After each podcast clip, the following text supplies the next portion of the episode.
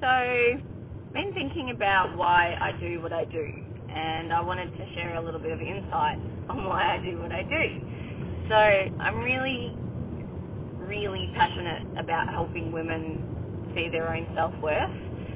Um, I've had a lot of things happen to me over my lifetime, which will be saved for other episodes of a podcast.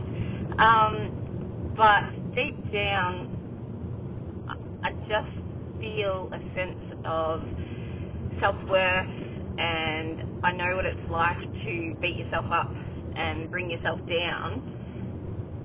But I also know what it's like to come out the other side. So it's really important, I think, for people to have somebody in their lives that continue to encourage them, support them, motivate them, um, just lead by example, and help women in particular become their best self. So the reason I started my career in the fitness industry um, it's a little bit different. I've had a few different careers. However, something always felt like it was missing. Um, I managed a very um, prominent retail chain for a long time, for roughly 10 years, and that was helping women as well, but in a different way. So I felt satisfaction out of that job from helping women. And when I felt that I couldn't reach more women is when I began to feel stagnant. So anyway, that's just a little bit of background. Um, and then, so I always felt something was missing. I had a lot of things happen to me in my youth, um, and I wasn't a very confident younger person. Um, and my PE teacher during my high school years was an absolute pig. So unless you were a footy or a netball head, you basically meant nothing. Um, and, I, and it sounds so stupid now that I say it out loud that he made such an impact on my life. I wanted to go down the career of um, personal training for quite a long time. However, he his voice was in my head and telling me that I couldn't do it, that I wasn't that person. Um, and I felt a sense of already prejudgment. And I just, I don't know, that held me back. And so once I had my first daughter, I realised that what I really felt like I needed to do was empower women. I had a baby, I had a daughter, she was going to grow up in this world. I wanted her life to be different than mine. Um, so that's where it all stems from. So I embarked on my new career.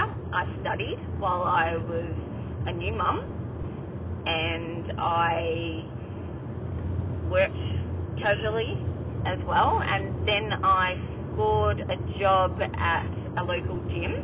Um, it was a smaller business, a locally owned one.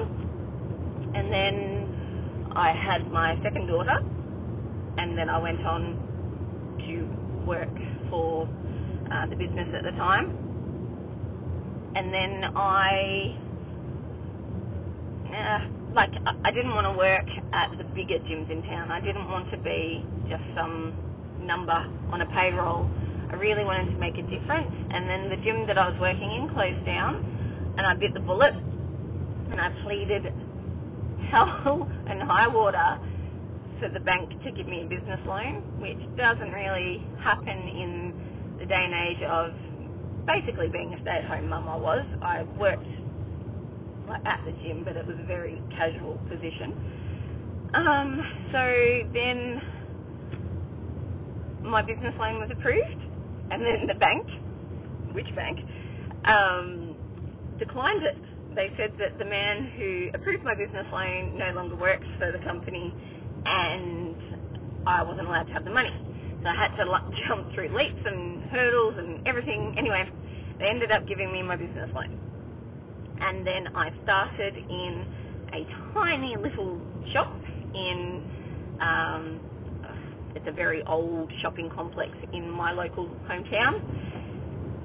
and off top of my head, I think it was like 30 square feet meters. Um, so it's tiny. Anyway, the business actually quickly took off. I didn't intend it to quite go as well as it did in the first place. So within a year, we'd already well and truly outgrown the space. Um, and then we moved into another location, which was 77 square metres, uh, and we were there for two years.